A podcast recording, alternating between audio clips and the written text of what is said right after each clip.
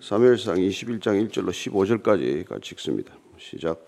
다윗이 노베에 가서 제사장 아이멜렉에게 이르니 아이멜렉이 떨며 다윗을 영접하여 그에게 이르되 어찌하여 내가 홀로 있고 함께하는 자가 아무도 없느냐 하니 다윗이 제사장 아히멜렉에게 이르되 왕이 내게 이를 명령하고 이르시기를 내가 너를 보내는 것과 내게 명령한 일은 아무것도 사람에게 알리지 말라 하시기로 내가 나의 소년들을 이러이러한 곳으로 오라고 말하였나이다. 이제 당신의 수중에 무엇이 있나이까? 떡 다섯 덩이나 무엇이나 있는 대로 내 손에 주소서 하니 제사장이 다윗에게 대답하여 이르되 보통 떡은 내 수중에 없으나 거룩한 떡은 있나니 그 소년들이 여자를 가까이만 하지 아니하였으면 주리라 하는지라. 다윗이 제사장에게 대답하여 이르되 우리가 참으로 3일 동안이나 여자를 가까이 하지 아니하였나이다. 내가 떠난 길이 보통 여행이라도 소년들의 그릇이 성결하겠거든. 하물며 오늘 그들의 그릇이 성결하지 아니하겠나이까 하매 제사장이 그 거룩한 떡을 주었으니 거기는 진설병 곧 여호와 앞에서 물려낸 떡밖에 없었습니다. 이 떡은 더운 떡을 드리는 날에 물려낸 것이더라. 그날에 사울의 신하한 사람이 여호와 앞에 머물러 있었는데 그는 도액이라 이름하는 에돔 사람이요 사울의 목자장이었더라. 다윗이 아히멜렉이 이르되 여기 당신의 수중에 창이나 칼이 없나이까 왕이 내가 내 칼과 무기를 가지 못하였나이다 하니 제사장이 이르되 내가 엘라 골짜기에서 죽인 블레셋 사람 골리앗의 칼이 보자기에 쌓여 에봇 뒤에 있으니 내가 그것을 가지려거든 가지라. 여기는 그것밖에 다른 것이 없느니라 하는지라. 다윗이 이르되 그 같은 것이 또 없나니 내게 주소서 하더라. 그날에 다윗이 사울을 두려워하여 일어나 도망하여 가드왕 아기스에게로 하니 아기스의 신하들이 아기스에게 말하되 이는 그 땅의 왕 다윗이 아니니까. 무리가 춤추며 이 사람의 일을 노래하여 이르되 사울이 죽인 자는 천천히요 다윗은 만만히로다 하지 아니하였나이까 한지라. 다윗이 이 말을 그의 마음에 두고 가드왕 아기스를 심히 두려워하여 그들 앞에서 그의 행동을 변하여 미친 체하고 대문짝에 거적거리며 침을 수임에 흘리며 아기스의 신하에게 이르되 너희도 보거니와 이 사람이 미치광이로다. 어찌하여 그를 내게로 데려왔느냐? 내게 미치광이가 부족하여서 너희가 이 자를 데려다가 내 앞에서 미친 짓을 하게 하느냐? 이 자가 어찌 내 집에 들어오겠느냐? 하니라. 아멘. 다윗의 도피 생활이 시작이 되었습니다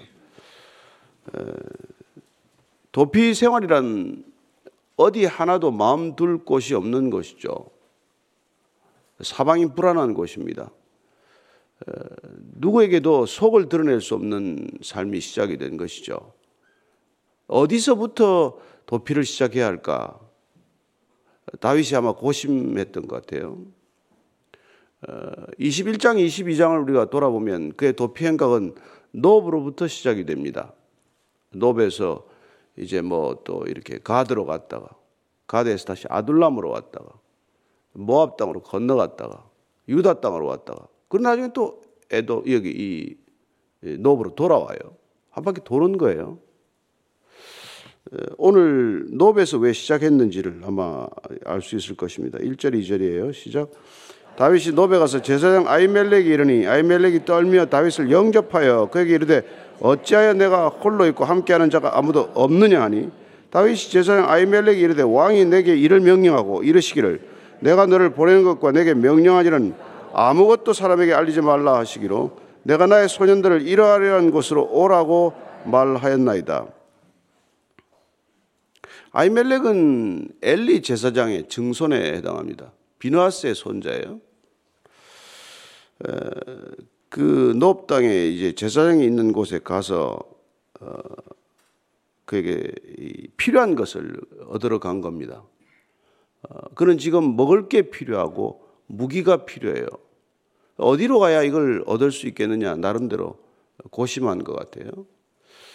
땅으로 가서 이제 제사장 아이멜렉에게 나타나니까 아이멜렉이 깜짝 놀랐어요. 어, 굉장히 두려워 떨며 그를 맞이하게 됩니다.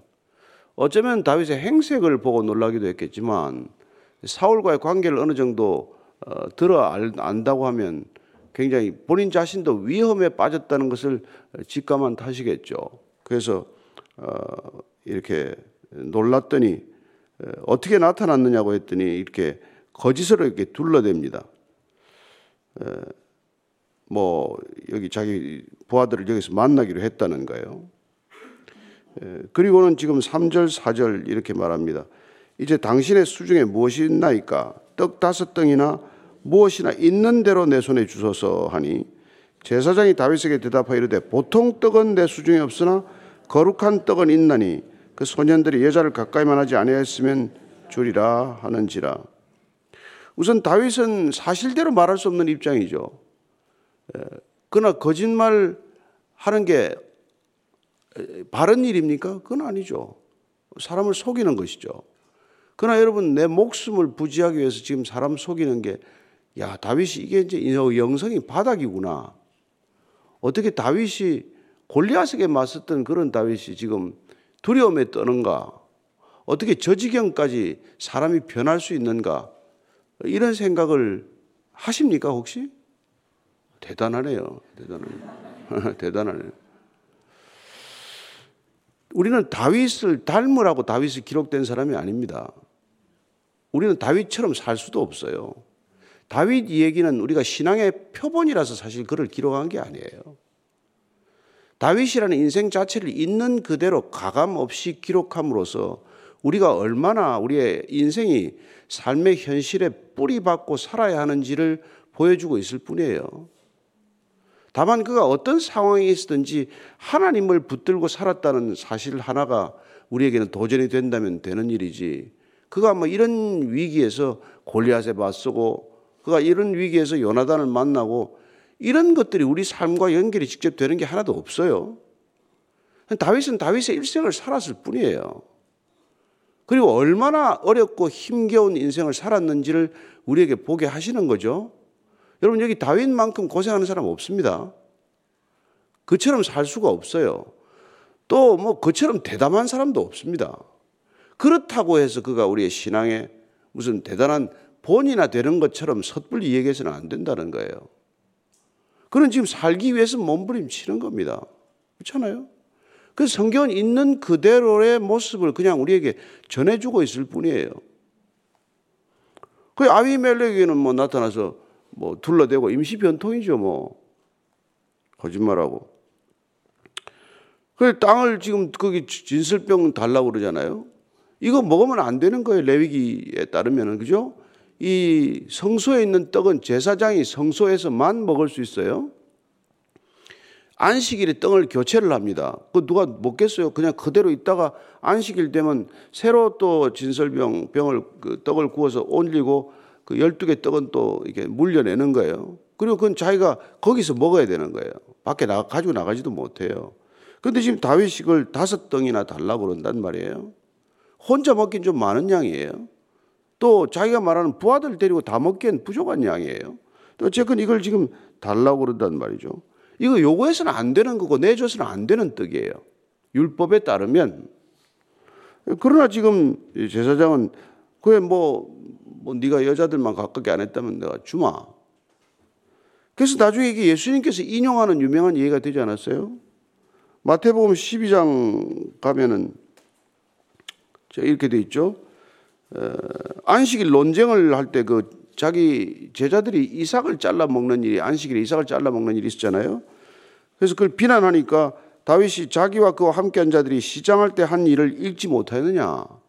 예? 그가 하나님의 전에 들어가서 제사장 외에는 자기가 함께한 자들이 먹어서는 안 되는 진설병을 먹지 아니하였느냐. 또 안식일에 제사장들이 성전 안에서 안식을 보매도 죄가 없음을 너희가 율법에서 읽지 아니하였느냐. 내가 너에게 이르노니 성전보다 더 큰 이가 여기 있느니라. 그리고 7절 이 말씀을 다시 또 인용해서 하는 것이죠. 예. 자, 시작. 나는 자비를 원하고 제사를 원하지 아니하노라 하신 뜻을 너희가 알았더라면 무죄한 자를 정죄하지 아니하였으리라. 예. 호세 6장 6절 말씀을 다시 또 인용한 거죠. 자비를 원하고 제사를 원하지 않는다 하는 하나님의 뜻을 너희가 깨달아 알겠느냐? 율법의 뜻을 알지만 율법의 본질이 자비라면 율법이 우리에게 주어진 까닭이 사랑이라면은 그 사랑 없이 율법을 지키는 것보다도 사랑함으로 율법을 깨뜨리는 게 오히려 본질이다. 이 얘기를 하고 있는 거 아니에요? 네.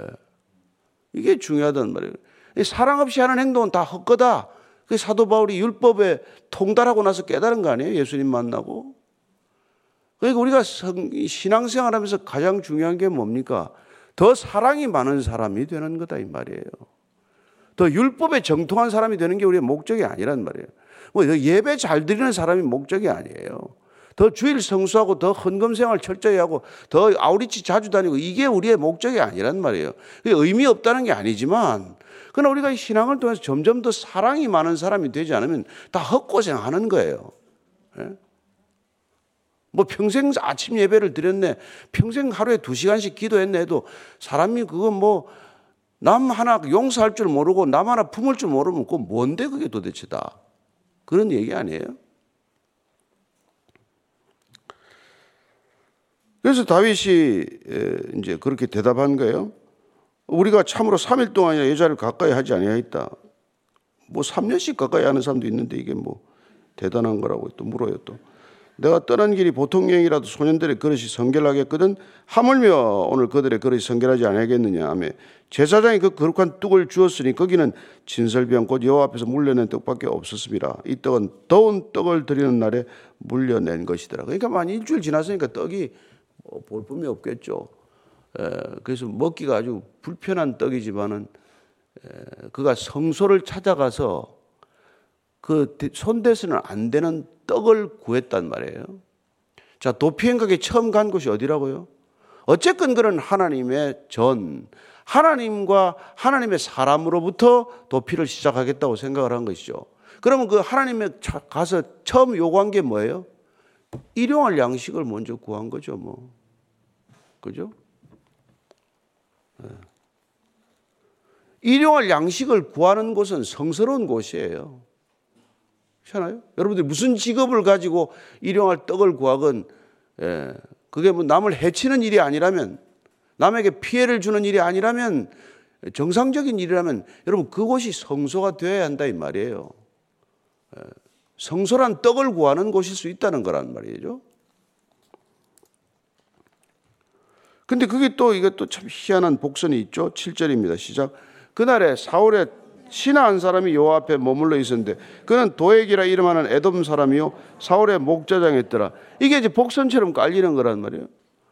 가서 제사 지내러 온 친구 하나 이게 보니까 도액이라고 하는 사울의 신하요 이름은 도액이요 에돔 사람이요 사울의 목자장이었더라. 낙이 관리하는 관리인이었다. 이 뭐 수비대 대장격이기도 했다는 게 있어요 기록에. 어쨌건 에돔 사람이라는 걸 보니까 사울이 에돔을 점령했다가 데리고 거기 투항한 사람 중에서 이제 뽑아서 쓰는 사람이죠. 그이 사람이 지금 여기 있었다라고 그러고는 그냥 한 절로 넘어가요. 그이 얘기의 복선이죠. 나중에 이 사람이 어떤 일을 할지는 다음 22장에 나올 겁니다. 다 아시듯이. 자, 8절 9절이에요. 시작. 다윗이 아이멜렉에 이르되 여기 당신의 수중에 창이나 칼이 없나이까 왕의 일이 급함으로 내가 칼과 무기를 가지지 못하였나이다니. 제사장이 이르되 내가 엘라 골짜기에서 죽인 블레셋 사람 골리앗의 칼이 보적에서 에봇 뒤에 있으니 내가 그것을 가지려거든 가지라. 여기는 그것밖에 다른 것이 없느니라는지라. 다윗이 이르되 그 같은 것이 또 없나니 내게 주소서 하더라. 원래 이 골리앗의 무기를 다윗이 뺏어 가지고 다윗의 장막에 자기 그 장막에 두었는데 이게 왜 여기 높 땅에 성소에 가 있는지는 뭐그 기원을 잘알 수 없죠. 그러나 어쨌건 그 거기에 두었던 이유가 있을 거란 말이에요. 근데 그 칼을 또 올렸단 말이죠. 성소에 들어가서 지금 떡을 구했고 칼을 구하고 있어요. 이 칼이 나를 지켜줄 것이라고 어쨌거나 믿었기 때문에 칼이 필요하다고 여겼기 때문에 지금 이 칼을 요구한 거 아니에요? 그 지금 아이멜렉은 그 원래 네가 골리앗한테 뺏은 칼이니까 가져가라 그밖에 없다 무기란. 그래서 그걸 지금 가지고 오는 거란 말이에요. 성소에서 떡을 구했고 성소에서 칼을 구했어요. 우리는 뭘 구해야 돼요? 우리는 성령의 검, 곧 말씀을 구해야 한단 말이에요. 우리가 세상과 싸우기 위해서 구해야 할 검은 무엇입니까? 우리는 지금 뭐 단도를 지금 뭐 칼을 품고 다니지는 않잖아요. 그러나 우리가 이 세상에서 싸울 수 있는 유일한 무기는 곧 성령의 검이요 말씀밖에 없지 않냔 말이에요. 여러분들이 여기 와서 기도하면은 말씀을 구해야 한단 말이에요. 여러분들 여기 와서 일용할 양식을 구하는 것도 당연한 일이지만 또한 여기서 여러분들이 세상과 맞서 싸우기 위해서는 항상 성령의 검이 있어야 된단 말이죠. 자, 그래서 이제 그 다윗이 또 어디로 갑니까? 10절, 11절이에요. 시작. 그날에 다윗이 사울을 두려워하여 일어나 도망하여 가드 왕 아기스에게로 가니 아기스의 신하들이 아기스에게 말하되 이는 그 땅의 왕 다윗이 아니니까 무리가 춤추며 이 사람의 일을 노래하여 이르되 사울이 죽인 자는 천천히요 다윗은 만만이로다 하지 아니했나이까 한지라 그날에 이날에 이 무기를 가지고 떡을 가지고 그가 어디로 지금 도피를 합니까? 가드로 도피를 해요. 가드는 어디입니까? 블레셋 땅 다섯 도시 국가 다섯 개 중에서 가장 가까운 곳이에요. 노베에서 약 한 23km로 이렇게 나와 있는데 그러니까 이제 부지런히 가면 한 뭐 너대 시간 가겠죠. 여기를 들어간 거란 말이에요. 근데 어떻게 블레셋 땅 가드로 들어갈 생각을 했는지 참 이제 이게 참 답답한 노릇이에요. 사울을 피해서 성소까지 몸을 피했던 건 이해가지만 거기서 칼을 가졌다고 해서 그 칼을 가지고 골리앗의 고향인 가드로 갈 이유는 없잖아요. 사람이 두려움에 사로잡히면 다윗이 아니라 다윗의 할아버지라도 판단력이 흐려진단 말이에요. 그래서 그는 안 될, 안 가야 갈 곳을 간 거란 말이에요. 뭐 이 땅, 유대 땅에서 숨을 때도 많이 많지 않겠어요? 나중에 결국 아들람 동굴도 가고 하지만 뭐 유다에 뭐 숲, 숲도 많고 어, 유대 땅에 가면은 뭐 동굴이 뭐 수도 없어요. 근데 왜 하필 아기 세계로 갔을까? 갔더니 아기스의 신하들이 이제 대번에 알아보고 다윗을 조롱하는 거예요.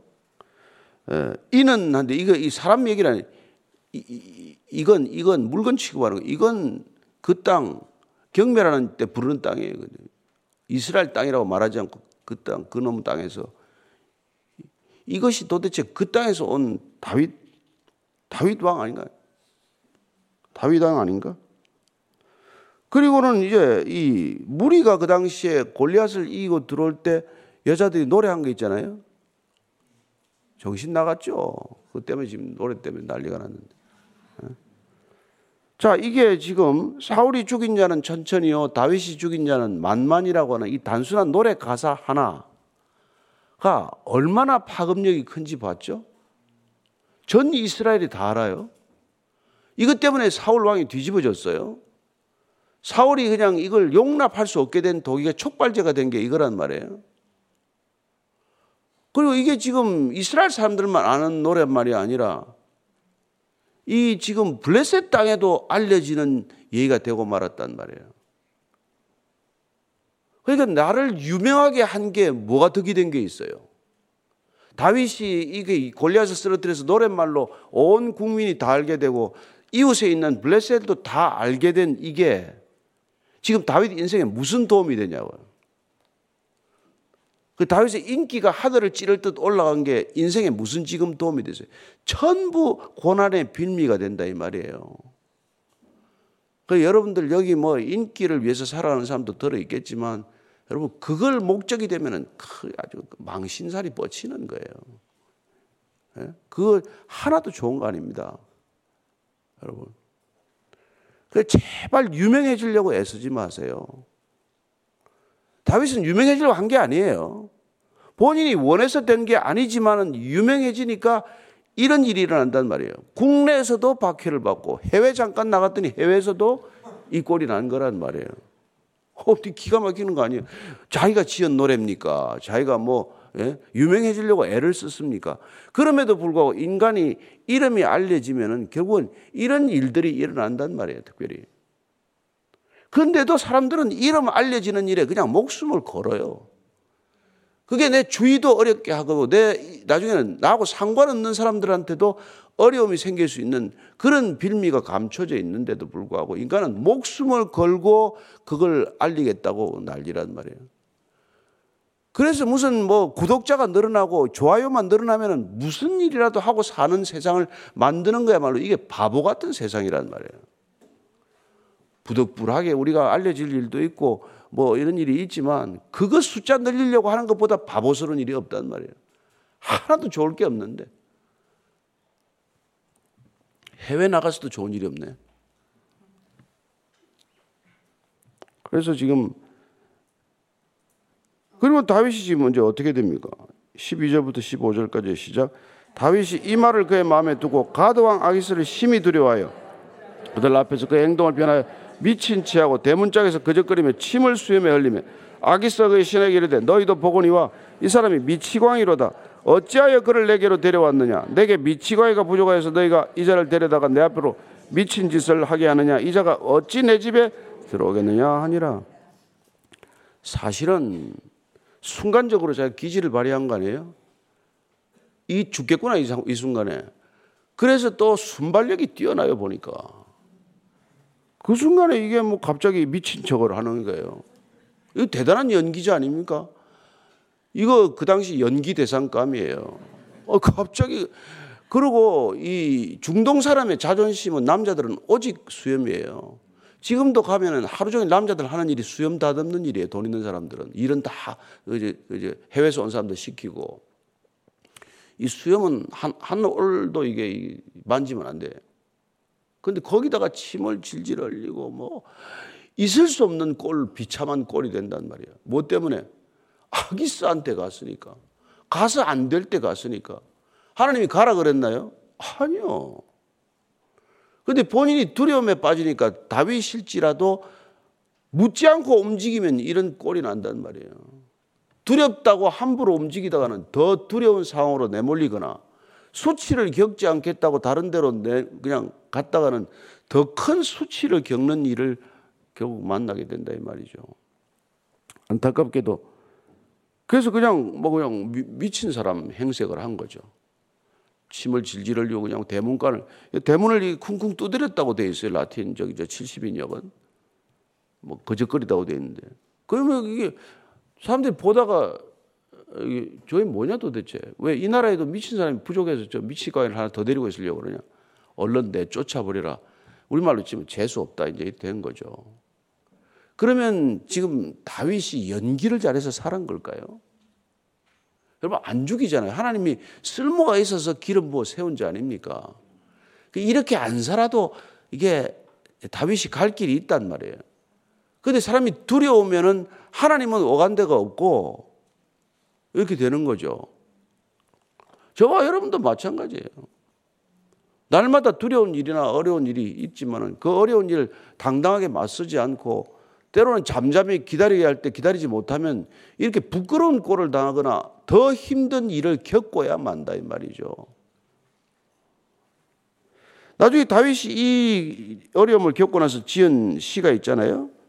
시편 34편 4편에 17절부터 19절까지입니다. 같이 읽습니다. 시작.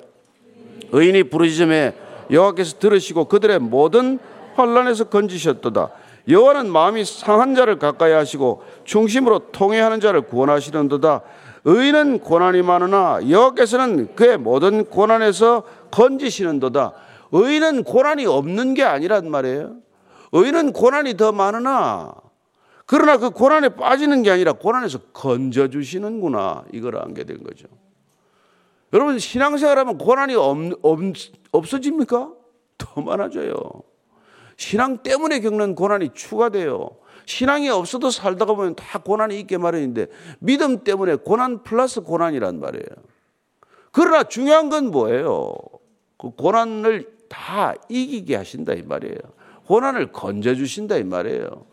그래서 우리의 믿음은 바라는 것들의 실상이요 보지 못하는 것들의 증거가 된다 이 말이에요. 얼마나 다행입니까? 예. 그래서 점점 고난을 이길 수 있는 힘이 커진단 말이에요. 그 고난을 이기는 힘이 커지는 게 하나님을 드러내는 방식이에요. 세상은 돈 벌고 무슨 뭐, 뭐, 권력을 가지고 이름이 유명해져야, 예. 그래봐야 자기를 드러내는 길이고 그 자기를 드러내려다가 얼마나 많은 더 큰 어려움을 겪습니까? 그러나 우리는 하나님 때문에 겪는 고난이 때로 추가될지라도 하나님께서 그 고난을 이기게 해주신다. 시편 118편 8절 9절 한번 더 읽겠습니다. 시편 118편 8절 9절 시작 여호와께 피하는 것이 사람을 신뢰하는 것보다 나으며 여호와께 피하는 것이 고관들을 신뢰하는 것보다 낫도다. 이 아멘 하십니까? 여러분 여호와께 피하는 게 사람을 믿고 사람한테 도움을 청하고 사람한테 매달리는 것보다 낫다는 거예요. 예. 어려움이 닥치면은 사람 생각하지 마십시오. 하나님께 그냥 엎드리면 돼요. 부르짖으면 돼요. 너희는 내게 부르짖어라. 내가 알지 못하는 크고 비밀한 일을 내게 보여주리라. 약속한 말씀을 붙들고 그것도 하는 거예요. 우리가 정신없이 그런 게 하는 게 아니라고. 그잖아요? 약속하시지 않으셨습니까? 부르짖으라고 하지 않으셨습니까?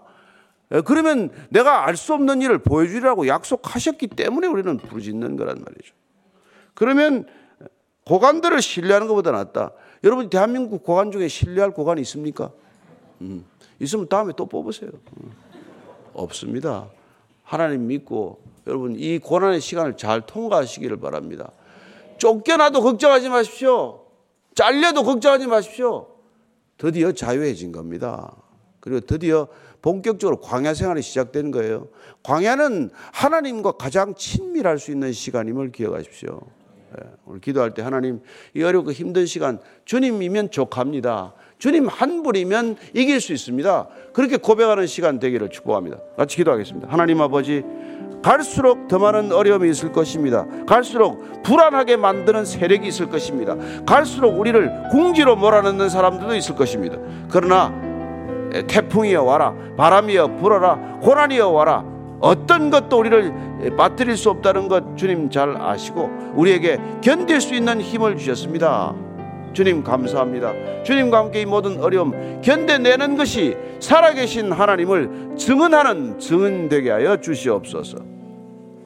이제는 십자가에서 하나님을 증언하신 우리 구주 예수 그리스도의 은혜와 십자가의 길 끝에서 맞아주시는 아버지의 사랑과 십자가를 외면하지 않고 기꺼이 지게 하시는 성령님의 강권케 하심이 오늘도 십자가의 길 함께 걸어가기로 결단한 이 자리에 고기 숙인 모든 믿음의 형제 자매들 위해 지금부터 영원까지 함께 하시기를 간절히 축원하옵나이다.